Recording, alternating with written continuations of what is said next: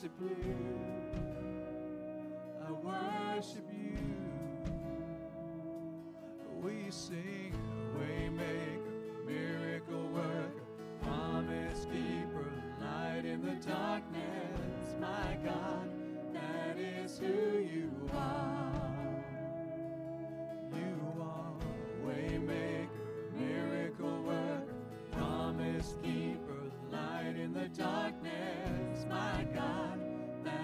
to you are.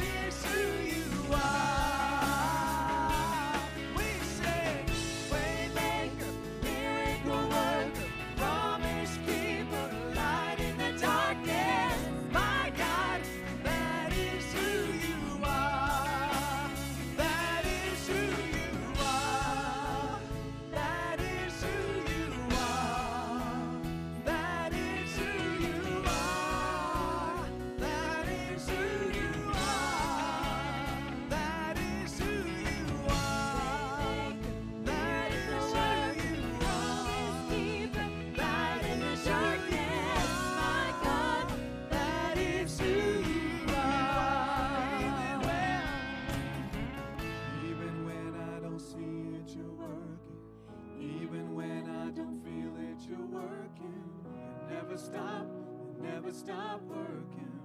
It never stop, it never stop working. Even when I don't see it, you're working. Even when I don't feel it, you're working. It never stop, it never stop working. It never stop, it never stop working.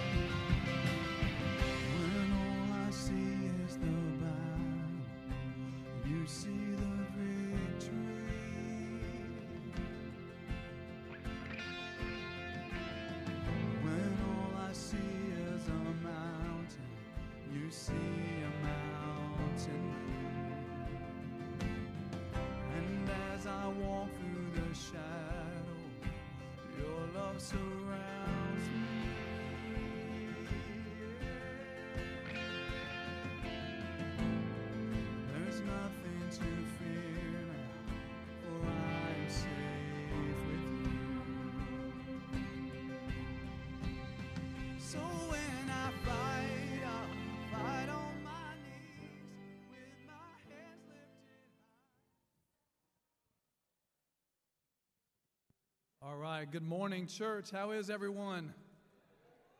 I am so excited. I am so excited to be here because we are in the house of the Lord and we are together. Isn't that amazing today?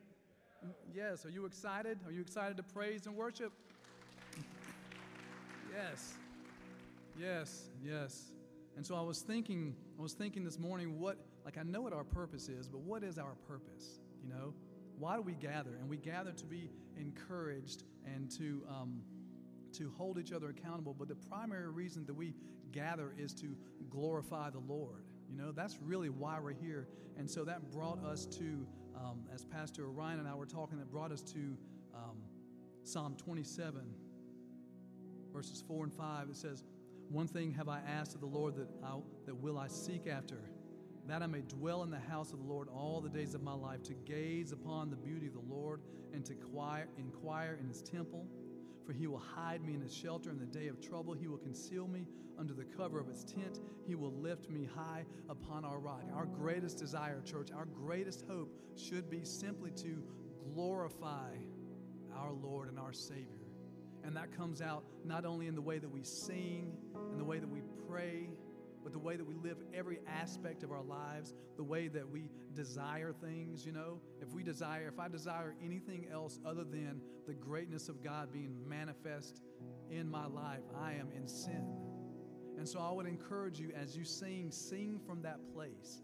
As you pray today, pray from that place. And as you as you hear the word, I pray that God would cause you, cause me to turn even closer to him. So let's pray and then we're going to sing.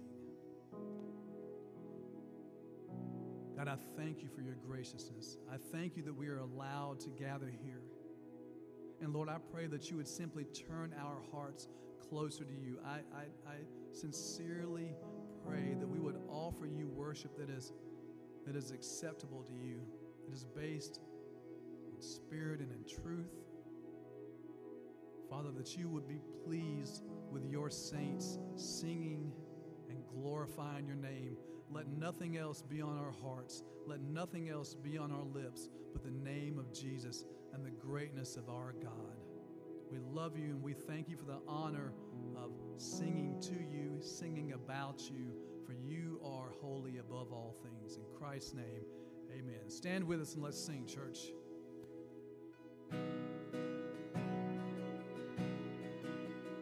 Makes all things new.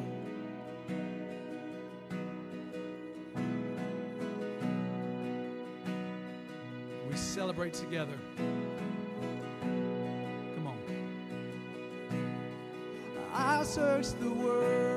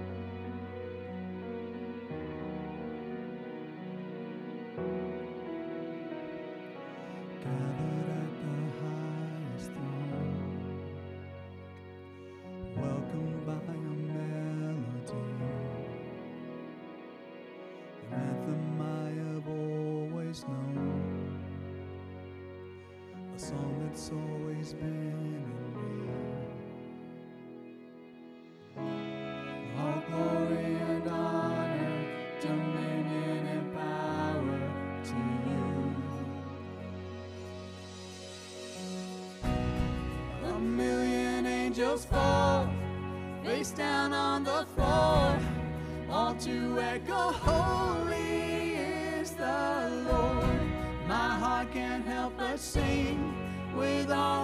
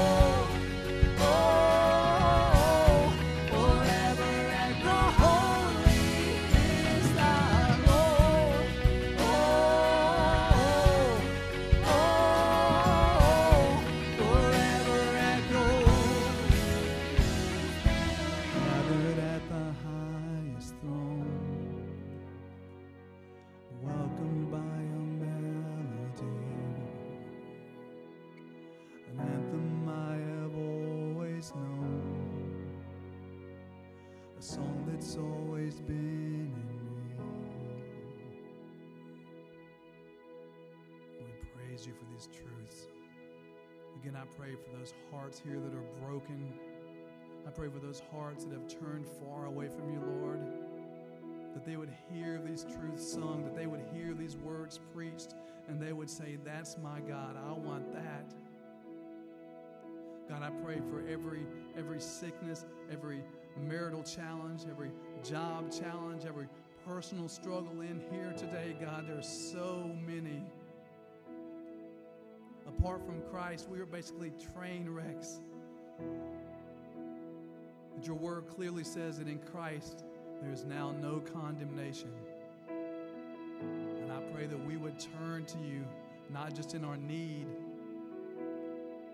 but because we see you for who you really are. God, I pray for the man or the woman or the child that has never accepted Christ, that has never heard the gospel. Let them hear it preached today.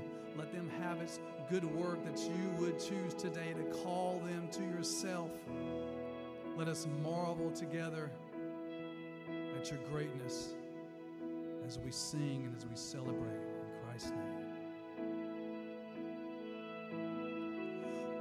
Lord is my shepherd.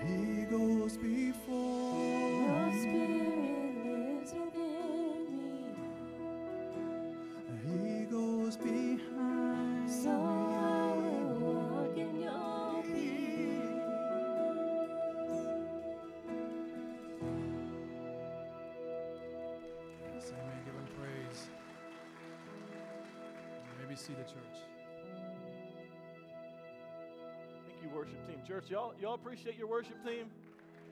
Thank you, guys. Thank you. I mean, that that blessed me. Man, we're just singing, God, there's Jesus, there's nothing better than you. God, we're singing about Lord's holiness, angels, millions of angels falling down before him. God, I am not alone. Thank you. Thank you, Jesus. Thank you. Um, we're going to lead us into a time of prayer. If you're new with us, we, um, we love just to take a little bit of time, just corporately, to spend time in prayer together. Um, I'm, uh, I'm one of the pastors here. I'm the student pastor here. My name's Ryan Colpitz. And, uh, and, and while I'm here this morning, I want to encourage you guys to pray for your pastor. Pray for Pastor Brad and his family while they're out on vacation. Uh, pray for them, encourage them, lift them up. Um, I don't say that to say anything between the lines. I say that because uh, in my background, where I grew up, my home church went through a, a nasty church split uh, over something really silly. And, and the associate pastor, he, had, he charged the body afterwards, after everything had went down. And he said something that always stuck with me. He said, uh, what if every time you went to complain, you instead prayed for your pastor? And so anytime I get a chance, I'm going to remind you guys to pray for your pastor. So pray for Brad, Brad and his family while they're out. Uh, but right now, I'm going to lead us into a time of prayer. Um, I've, I've kind of sensed the Lord just uh, keeping me in Psalm 51. And so I want to read it to you. It'll be on the screen. It says, Create in me a clean heart, O God, and renew a right spirit within me. Cast me not away from your presence, and take not your Holy Spirit from me. Restore to me the joy of your salvation, and uphold me with a willing spirit. You know, in this passage here, um, David, King David, um, has been caught in some deep sin. He's being convicted, right? I mean, he's, he's just committed adultery with Bathsheba. He murdered her, he murdered her husband Uriah, and then he lied about it to cover it up. And so he's experiencing some conviction. And, and, and there's one thing that, that God has made clear to him is that if, unless the sin is removed, unless conviction and repentance is, happens, you're not going to experience my presence in your life. You're not going to experience my power. You're not going to be filled with my spirit. You won't walk in my joy. And what I don't want for you this morning is to come here and sing praises to God and hear His word, but because there's something in your life that's keeping you, causing tension between you and God, you're not able to receive that. You're not able to live in the fullness of His Spirit. And so I just want to, I just want to lead us in ti- just a time of, of repentance and just, just bow your heads for a moment and just say, God, is there anything in my heart right now that I need to confess? Lord, is there any sin in my life that is keeping me from having fellowship with you right now? Lord, are there things in my life that, that are pulling me away from? Things that maybe I knew you've been calling me to let go of, but I've been holding on to them. God, I want to experience your presence this morning. I want to experience the fullness, the joy of my salvation. I want to be filled with your spirit. So, God, create in me a clean heart. Would that be your prayer?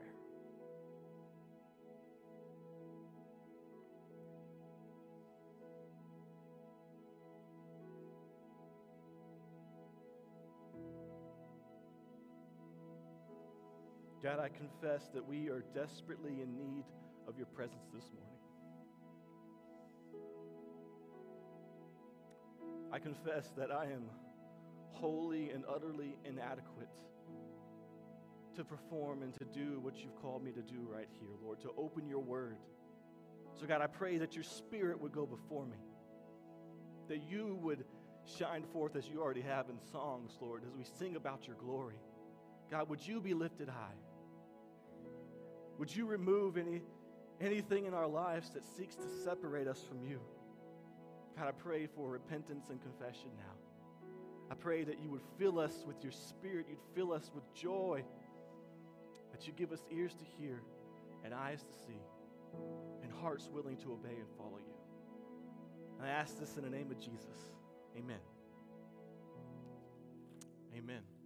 Amen. If you have your Bibles, and I hope you do, uh, would you turn with me to the book of Jeremiah, chapter 2? Jeremiah chapter 2. And, and as you're turning there, uh, I want you to think with me for a second. Um, try to remember the greatest meal of your entire life. All right? You got it? Think about it. I, th- I want you to think about what is the greatest meal of your entire life. That might be a tough one. Some of you probably had a lot of good meals. For me, it's an easy one. It was at my parents' 30th, an- 30th anniversary. Uh, we went to a Brazilian steakhouse and it was amazing. If, you if you've never been to a Brazilian steakhouse, you have to go at least once just to try it. I mean, they bring out these giant hunks of meat, and they'll come over and they'll just slice it right off onto your plate. I mean, it's glorious, right? It's awesome. I'm pretty sure what heaven's going to be like. Um, but, but, but at the beginning of the meal, get this, right? So, beginning of the meal, you sit down, you get your drinks or whatever. The waiter comes over, they give you a, a circle, and on the circle, one side is red, and you flip it over, and it's green. And, and what, it, what happens is if you leave the circle on red, then you are signaling to the waiter to stop. Don't bring me any more of that. You know, I'm good. If you leave it on green, keep it coming, right? And so, and so but, but here's the trick, right? Because um, you see, before I went to the steakhouse, uh, I was warned by a friend. He said, hey, listen, right? Listen, um, they're going to try to fill you up on all the meats they bring out at the beginning, okay? Because at the beginning, they're going to be serving you lamb chops, you know, stuff like, like mutton, all, all the cheap stuff. And, and what you want to do is like, you, you want to hold out. It's like, I know, I know it's going to be hard, but you want to hold out. Wait until the end because it's coming filet mignon. So I waited, right? Lamb chops come by. Pretty good. Eh. Pork tenderloin. Okay. Okay. Top sirloin. That's really good. Prime rib. Oh, are you sure we don't want to get a little bit more of that? Uh, bacon wrapped chicken fillets. And all of these dishes are being supplemented by an all you can eat salad bar. Um, between entrees, they're bringing out garlic whipped mashed potatoes and caramelized bananas. I mean, they really wanted to fill you up, right? Uh, but finally, right, finally, the moment arrives, and the waiter, he comes, and it's just like the movies, right? He's got, he's got this, this big dish with a silver platter, and he comes over and he sets it down, and he lifts it up. Oh, there it is filet mignon, wrapped in bacon And I was like, oh, green light, keep it coming. Keep it coming. Come on. And it was the best meal of my entire life. Everything was worth it, right? The wait was worth it. Passing out on the other meats was worth it. Why? Because that satisfied me. And that's what we're going to be looking at this morning in God's Word. What satisfies you? How do we experience true satisfaction? So, Jeremiah chapter 2, we're going to be starting in verse 1. If you're with me, say word. All right, all right, here we go. We're awake. Let's get into it. The word of the Lord came to me Go and proclaim in the hearing of Jerusalem. This is what the Lord says. I remember the devotion of your youth, how as a bride you loved me and followed me through the wilderness, through a land not sown. Israel was holy to the Lord, the first fruits of his harvest. All who devoured her were held guilty, and disaster overtook them, declares the Lord. Hear the word of the Lord, you descendants of Jacob, all you clans of Israel. This is what the Lord says. What fault did your ancestors find in me that they strayed so far from me? They followed worthless idols and became worthless themselves. They did not ask, Where is the Lord who brought us out of the land of Egypt and led us through the barren wilderness, through a land of deserts and ravines, a land of drought and utter darkness, a land where no one travels and no one lives? I brought you into a fertile land to eat its fruit and produce, but you came and defiled my land and made my inheritance detestable. The priests did not ask, Where is the Lord? Those who deal with the law did not know me. The leaders rebelled against me. The prophets prophesied by Baal, following worthless idols. Therefore, I bring charges against you again, declares the Lord. And I will bring charges against your children's children. Cross over to the coast of Cyprus and look, send to Kedar and observe closely. See if there has ever been anything like this. Has a nation changed its gods? Yet they are not gods at all. But my people have exchanged their glorious God for worthless idols. Be appalled at this, O heavens, and shudder with great horror, declares the Lord. My people have committed two sins. They have forsaken me, the spring of living water, and they have dug their own cisterns, broken cisterns that cannot hold water. How do you experience true satisfaction? First point stop pursuing the world. Stop pursuing the world. The situation in Jeremiah 2 was very simple. God's people were thirsty, not a physical thirst, there was a spiritual thirst, but they, they were thirsty, and they had two options for satisfying it take a drink from God or dig their own wells to look for water. God says they chose door number two. And, and just as the, the problems were simple, the questions we need to ask this morning are simple as well. How did God's people find themselves in this situation? And which door are you choosing to satisfy? See, the answer to the first question, uh, look back at verse 1, right? Go back to verse 1 with me. Because, maybe, you know, we're going to see, okay, how did God's people find themselves in this position? Maybe, maybe they just got off to a bad start, right? Like maybe that's how they ended up. Like, how, how, how did we get to verse 13? Let's see. Um, verse 1 The word of the Lord came to me, this is Jeremiah, and said, Go and proclaim in the hearing of Jerusalem, this is what the Lord says I remember the devotion of your youth. How as a bride you loved me and followed me through the wilderness, through a land not sown. Israel was holy to the Lord. So, did God and his people just kind of get off to a, a, poor beginning to their relationship? Right? Is that, that what happened? Well, no. Right? Like, like, listen to the words that God uses to describe the people. He says they were devoted, right? They followed him. When? Right? When, when times were good? No, they followed him in the wilderness, right? Uh, they, they stuck with God through the tough times. They were holy, he calls them. So, what happened? Right? How do we go from verses 1 through 3 to verse 13? Right? How, how does this shift happen? Look at verse 5. Verse 5, it says, This is what the Lord says What fault did your ancestors find in me that they strayed so far from me? They followed worthless idols and became worthless themselves. You see, God says that the people started following after worthless idols, and as a result, they became worthless. If you were, if you were to turn to Psalm 135, we give us, it gives us a similar insight. Listen to verse 15. It says, The idols of the nations are silver and gold, the work of human hands. They have mouths, but do not speak, eyes, but do not see, ears, but do not hear, nor is there any breath in their mouths. Those who make them become like them, so do all who trust in them.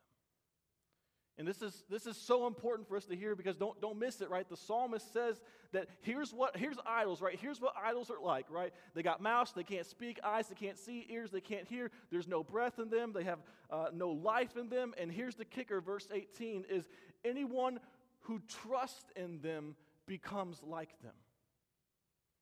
God's word says that idols are worthless that they do nothing. They are dead, lifeless things. And guess what? When you trust in and follow after worthless idols, you become just like them. And so God's people pursued worthless things, and as a result, they themselves became worthless. Um, that word worthless in the Hebrew, it's the word habal. It, it literally means emptiness, right? The people sought after empty things and became empty. And, and I want to key in on a, a particular word there in verse 5, that word follow. You look at the word follow. Because what we see happening in these first couple verses is, is God's creating a parallel, right? If you go back to verse 2, you see here is God's people, and what are they doing? They're following God. They're following Him in the wilderness. But now in verse 5, what are they doing? They're following worthless idols. And so I was thinking about what, what, all, what all is involved in their following. You know, like, like what did it look like for God's people to follow him at the beginning? Well, again, let, let, let's think specifically about it because where are they? They're, they're, in, they're in the wilderness. So, so God's referencing back to the people of Israel's time as they spent 40 years wandering in the desert. So, so think about that time. Think about Israel wandering in the desert. What did it look like for them to follow God? Well, I mean, they had to trust and rely on him for a lot, right? I mean, th- th- he would direct them. He would tell them when to, when to get up and move, when to set down for camp. They had the presence of God with them in the tabernacle. They had the protection of God as he covered them with a cloud by day and a pillar of fire by night. They saw the power of God in the 10 plagues of Egypt and at the Red Sea and at Mount Sinai and thunder and smoke. They experienced the provision of God when He sent manna and quail and, and brought water out of a dry and rocky land. They were trusting in the promises of God as He was leading them to the promised land, a land flowing with milk and honey. This was God's people living in the presence of God, under the protection of God, witnessing the power of God, experiencing the provision of God, and trusting in the promises of God. God was the one that they looked to for satisfaction. When they were in a dry and barren land, in a land where no one dwells, God was the one they turned to for every need. So, what changed? They started to pursue satisfaction from places other than God. They started to look to other things, to trust in other things besides God to meet their needs. In short, the people of God had become dissatisfied with God. And this brings up an, an important principle that I, wanna, I want, want you to remember is that dissatisfaction drives deviation. Dissatisfaction drives deviation. We're going to see that play out in our passage in a bit. If you look at verse 2, again, there's another word God uses to describe his people. It's the word bride. Bride. He says, Hey, hey, I remember your love as a bride. And, and this language is not unique to Jeremiah. All throughout the Bible, God's word uses this, um, this language of, of uh, the, God's church and God's people as the bride of Christ. Jesus makes references to himself as the bridegroom. The book of Hosea particularly keys in on this analogy. But what's interesting is that God is, is comparing his people's original state to that of a young bride. And he's basically saying, hey, hey guys, you remember our honeymoon? Wasn't that awesome? Belize, fresh fish, smoothies, hammocks on the beach. Wasn't that great? I, I, I remember that. And it's not lost on me that God is using marriage as an example here. I don't have any stats on this, but I would be willing to say that the overwhelming majority of divorces come about as a result of dissatisfaction. You can do a quick Google search, and the top three causes of divorce might say money, sex, and communication, but I bet that it would all boil down to a dissatisfaction in at least one of the parties in regards to those areas. Dissatisfaction drives deviation. When you become dissatisfied with your spouse, what do you do? You get a new spouse. When you become dissatisfied, when you're a dissatisfied customer, what do you do? You find a new company. When you're a dissatisfied employee, what do you do? You get a new job. And what God is saying is that my people have become dissatisfied with me. They looked for a new God. And I say become because it's obvious that the people weren't always that way. Right? I'm reminded of Hebrews 5:11 where God says the people had become dull of hearing. Right? They weren't always that way, but now they are. Revelations 2, 4, and 5, I think, speaks really fittingly to this. It says uh, again to the church of Ephesus, But I have this against you, that you have abandoned the love you had at first. Remember, therefore, from where you have fallen, repent and do the works you did at first. You see, God's people had become dissatisfied with Him. They'd, they'd lost their first love and they sought after others. And so, how do you and I, how do we go about experiencing true satisfaction in our lives? Well, first, we've got to stop pursuing the world, right? We have to stop looking to the world for satisfaction. Okay, I got that. But how do I do that? Step one see the worthlessness of the world. Step back a slide for me, please. Sorry, I'm, I'm tricking you up. There we go. See, see the worthlessness of the world. See the worthlessness, the emptiness of this world right? God's people had stopped trusting Him, they'd stopped following Him, they'd stopped looking to Him for satisfaction. Instead, they started to look for uh, things around them. They started to look for satisfaction in, in worldly things, and the result, they became like them empty and worthless. This morning, church, what are you following? What are you trusting in? What are you looking to for satisfaction? Are you trusting in your finances and the stock market to carry you through? God bless you. Are you seeking satisfaction in a relationship? That relationship will never bring you lasting satisfaction. And that person you're looking to will not be able to live up to that expectation. They will be crushed beneath the weight of the, the expectation for you to satisfy their soul. Nothing else can do that. And let me just talk to single people for a moment. Students, if there's any students in the room, let me talk to you as well. Um, uh, don't look for a relationship for satisfaction. Don't look for a relationship to the satisfaction. I know that right now, if you're in that state and you have a desire for a relationship, that it can feel like a massive void in your life. Right? There's a tendency to believe that if you can just get this figured out, life will be complete. But it's a lie. If you seek satisfaction in the pursuit of a future relationship, then your only reward will be disappointment and ultimately what the Israelites found emptiness. And on top of that, it separates you from God. Don't look to a relationship for satisfaction. Find your satisfaction in Jesus, right? The only one who can fill that God sized hole in your heart is Him. So, what are you seeking in this life? What are you trusting in and looking to for satisfaction? Are, are you desperate for success? Um, do, do you crave the approval and the acceptance of others? Right? Whatever it is that you're looking to, it's become an idol in your life. Anything that you are trusting in and seeking satisfaction from outside of God has taken the role of the idol. Even good things. I've got two kids, Canaan and Shepherd, four and two. I love those guys. I love my kids. But if my satisfaction is found in their development, their obedience, their talents, and their abilities, then my kids have become my idol. If we truly desire to see, experience the satisfaction, uh, true satisfaction in this world, then it, it, we have to see the worthlessness of everything in this world apart from God. I love what Paul says in Galatians 5:24. He says, And those who belong to Christ Jesus, that's us, right? Those of us who are in Christ, have crucified the flesh with its passions and desires. He says, if you belong to Christ, if you're in Christ, then you've crucified the flesh along with everything that it craves and desires. Crucifixion was a death sentence, right? It was humiliation. It was shame. You would be stripped naked and hung high. It was, it was a shameful thing. You were declared guilty, a criminal, worthless. When you passed by people, they would slap you and spit on you.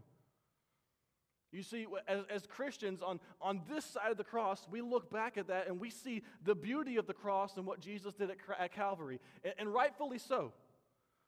But what Paul is saying is now, now, because of Calvary, I put the world in its place. I take these sinful desires and passions. I take the praises and the approval of man. I take the riches of this world, all the glories of this world, which are ultimately empty and worthless. I take them and I nail them to the cross, and I look to all this world has to offer, and I despise it. I see it as condemned, dying, and shameful. He says Christ was crucified for this world so that we could crucify the world. Step one, see the worthlessness of what this world has to offer. Step two, see the gloriousness of God. See the gloriousness of God. Look back at Jeremiah 2. Look at verse 6. What were the people of God doing? Or rather, what were they not doing? It says, They did not ask, Where is the Lord, who brought us up from the land of Egypt, who led us through the barren wilderness, through a land of deserts and ravines, a land of drought and utter darkness, a land where no one dwells and lives. They stopped seeking God. No one asked, Where is the Lord? They forgot about him. They forgot about all he did in Egypt, in the wilderness. They forgot about his provision, protection, power, um, and, and, promises. They, uh, God, God says in verse 7, look at verse 7. He says, I brought you into the promised land. Right? I brought you into the fertile land to eat its fruit and rich produce. But you came and defiled my land and made my inheritance detestable. They became pretentious in their plenty. In the land of blessing, they became a curse. They stopped looking for God, to God for satisfaction, and they stopped trusting and depending on Him. If we want to experience satisfaction, then we have to stop pursuing this world. And we do that by seeing how worthless and empty it is and how glorious God is. You have to remember what He's done for you. Uh, verse 11 is such a damning verse for God's people. Verse 11, it says, Has a nation ever changed its gods, yet they're not gods at all? But my people have exchanged their glorious God for, for worthless idols. I mean, do you hear it? Right? The worst trade that has happened in the history of mankind. I mean, I'm talking a bigger steal than the Louisiana Purchase, right? They, they traded their glorious God for empty, dead, worthless things that could never satisfy. And I wonder, is that you today? If you desire satisfaction, then we have to first stop pursuing the world. And secondly, we have to instead pursue God. Pursue God. You see, we, we have to stop pursuing the world. Matthew 6 24 says that no one can serve two masters. No one can serve two masters, so we have to stop pursuing the world, but it has to go beyond that. See, there's a belief in physics that's attributed to the philosopher Aristotle, and it's known by the Latin phrase horror vacui, translation, nature abhors a vacuum. And the belief is that there, if there is a vacuum, a void in nature, then something will seek to fill it. And, and, and I believe that this principle holds true in the spiritual realm as well. That's why in Colossians 3, Paul doesn't just say to put off your old selves, but that we're told to put on our new selves in Christ. Right? It's not just enough to take off what is bad, but you have to intentionally put on what is right so that something else doesn't fill that void. When we speak of repentance, uh, the word literally means to change one's mind. There's a, there's a metaphorical shifting, uh, a turning that takes place. And, and so we turn from the bad thing, but as we turn, what happens? We turn towards something else. So we turn from the sin and we turn to Jesus. We can't just stop pursuing the world, we have to replace it with pursuing Jesus. So pursue the Lord, pursue the Lord with faithfulness. Pursue Him with faithfulness. Uh, verse 2 says that God's people were devoted to Him. In the Greek, that word devoted is kesed. You may see it translated as loving kindness or steadfast love. It's, it's primarily used in description of God's love for his people. And the two, the two meanings it expresses here is, uh, is tenderness and consideration specifically towards others. Right? Kesed is never a self seeking love, it's always an outward expression. It's an enduring, faithful covenant love. And, and what God says is, is this is the love that my people had for me, right? This is the love that you were walking in. Their satisfaction was not found in pursuing their own desires, but in selflessly pursuing God's desires. So, how do we do that? Right? How, this morning, how do we walk in this faithfulness? How, how do we maintain this level? First of all, you do it by depending and trusting in the Holy Spirit. John 15, 5 says, Apart from Jesus, you can do nothing. So, uh, the, the, a part of our initial problem is, is really simple. It's just that we, we really need Jesus, we need his help. Um, but outside of that, if we want to pursue God in faithfulness, it boils down to, again, simple problems, simple answers prayer and the Word. Prayer and the Word. That may seem like a Sunday school answer. That may seem so simple. But you get into God's Word and you devote yourself in prayer before Him, and let me see if God doesn't start changing and doing some things in your life. Commit yourself to hearing from God. Do you know how you end up like the Israelites? Do you know the easiest way to stop following God? Stop listening to Him. Do you, do you know how you forget about all that God has done? You stop hearing about it. You stop reminding yourself of who He is and what He's done. To pursue God in faithfulness, we must have a renewed, spirit empowered commitment to going before Him in prayer and hearing from Him in His Word. But we also must pursue Him in holiness. You see, it's been decreed that we can do nothing apart from God, and the part of God that generally comes to our assistance is who Jesus refers to as the Helper, the Holy Spirit.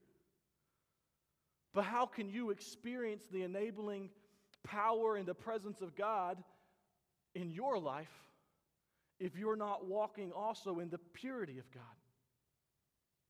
You see, 1 Thessalonians 5:19 warns us not to quench the spirit in our lives.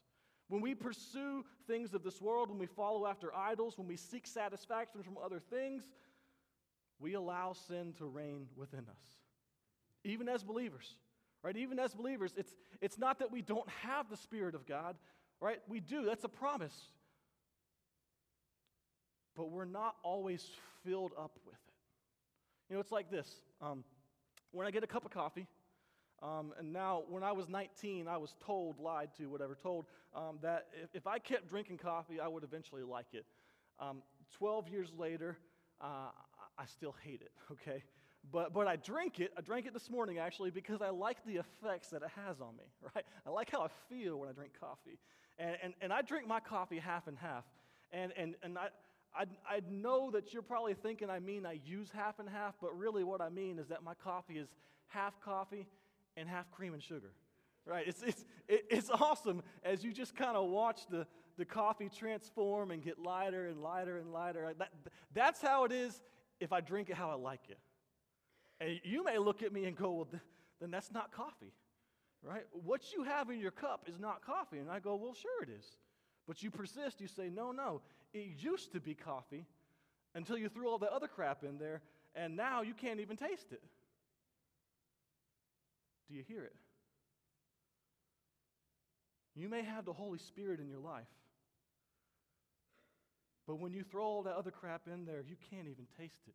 You can't even sense it.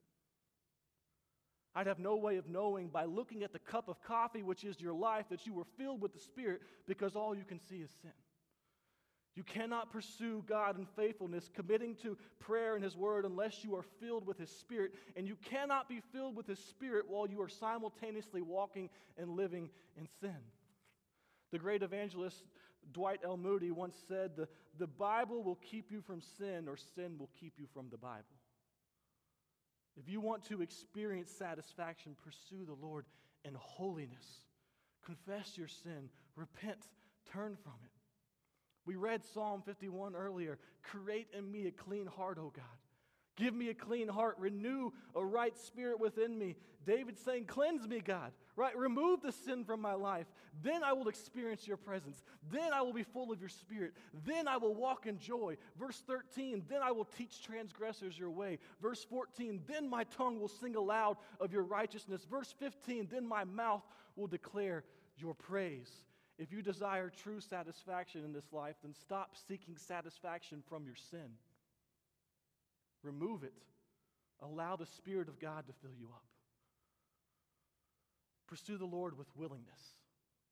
Remember, God's people at the beginning, they followed him willingly through the wilderness, right? Through dry and barren lands, through deserts and deserted places where no one dwells, through lands of drought and deep darkness. They followed God willingly, even when times were tr- tough. They followed him with a trusting dependence upon him. You know, Jeremiah 2, verse 13, really brings everything together for us. It says, My people have committed two sins. They have forsaken me, the spring of living water, and they have dug their own cisterns, broken cisterns that cannot hold water. See, they'd forsaken God and they dug their own wells. They turned away from the living water and, and they sought satisfaction from their own efforts. And the result emptiness. They pursued worthless, empty things and they became empty. They tried to dig cisterns, wells, but they were broken.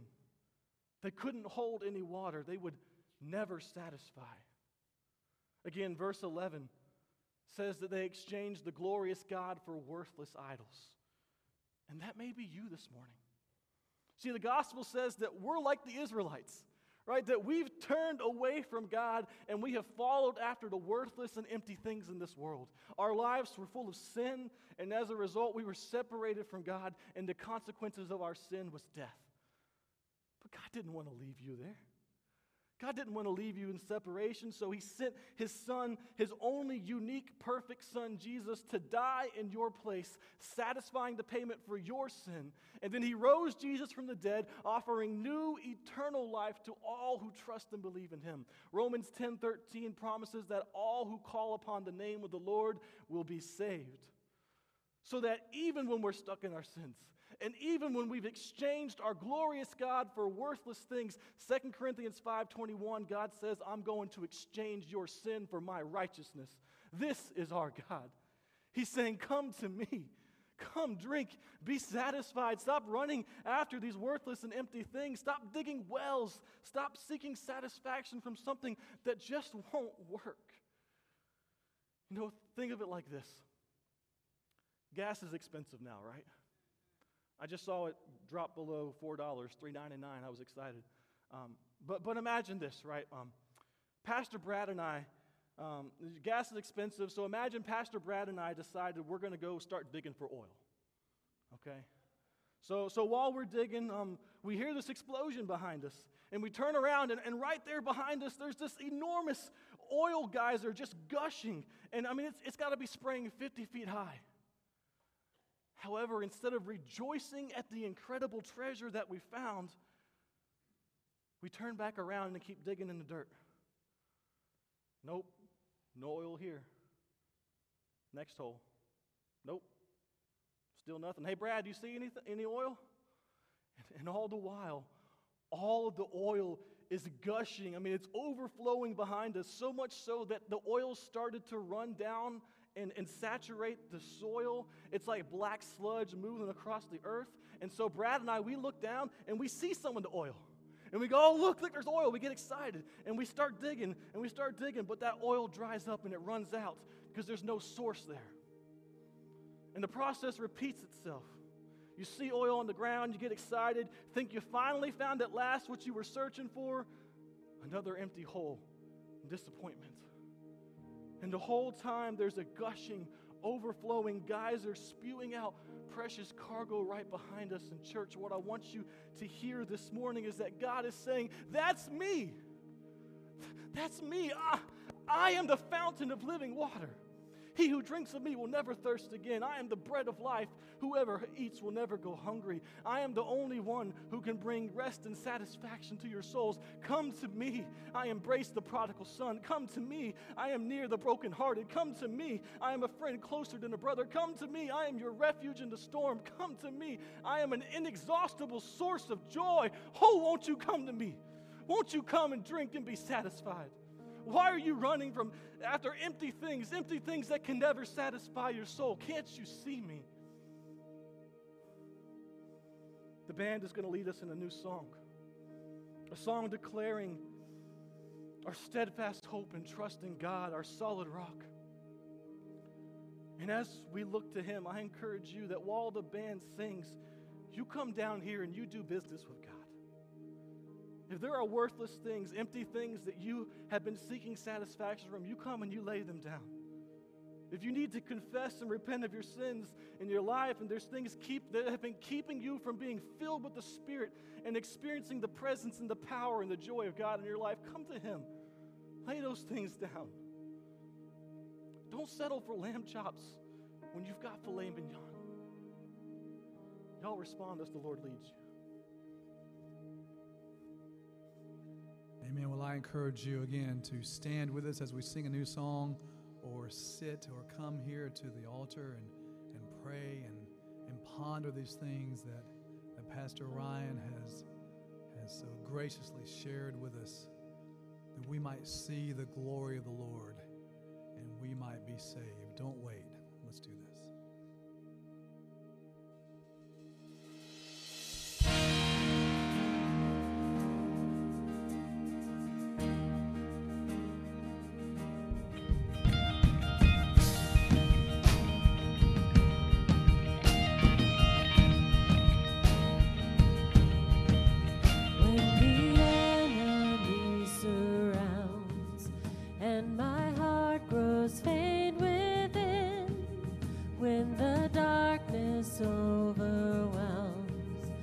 And my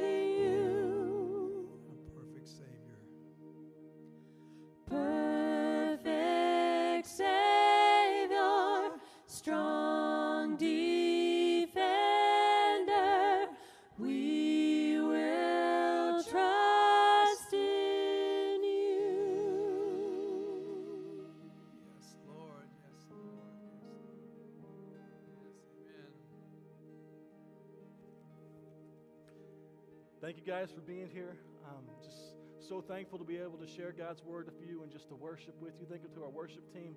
You guys are awesome. I want to give you just a few announcements. Uh, again, if you're a visitor, we're just so excited you're here. We welcome you here. We ask that you would uh, just text the word connect uh, to our church number 910 424 1298.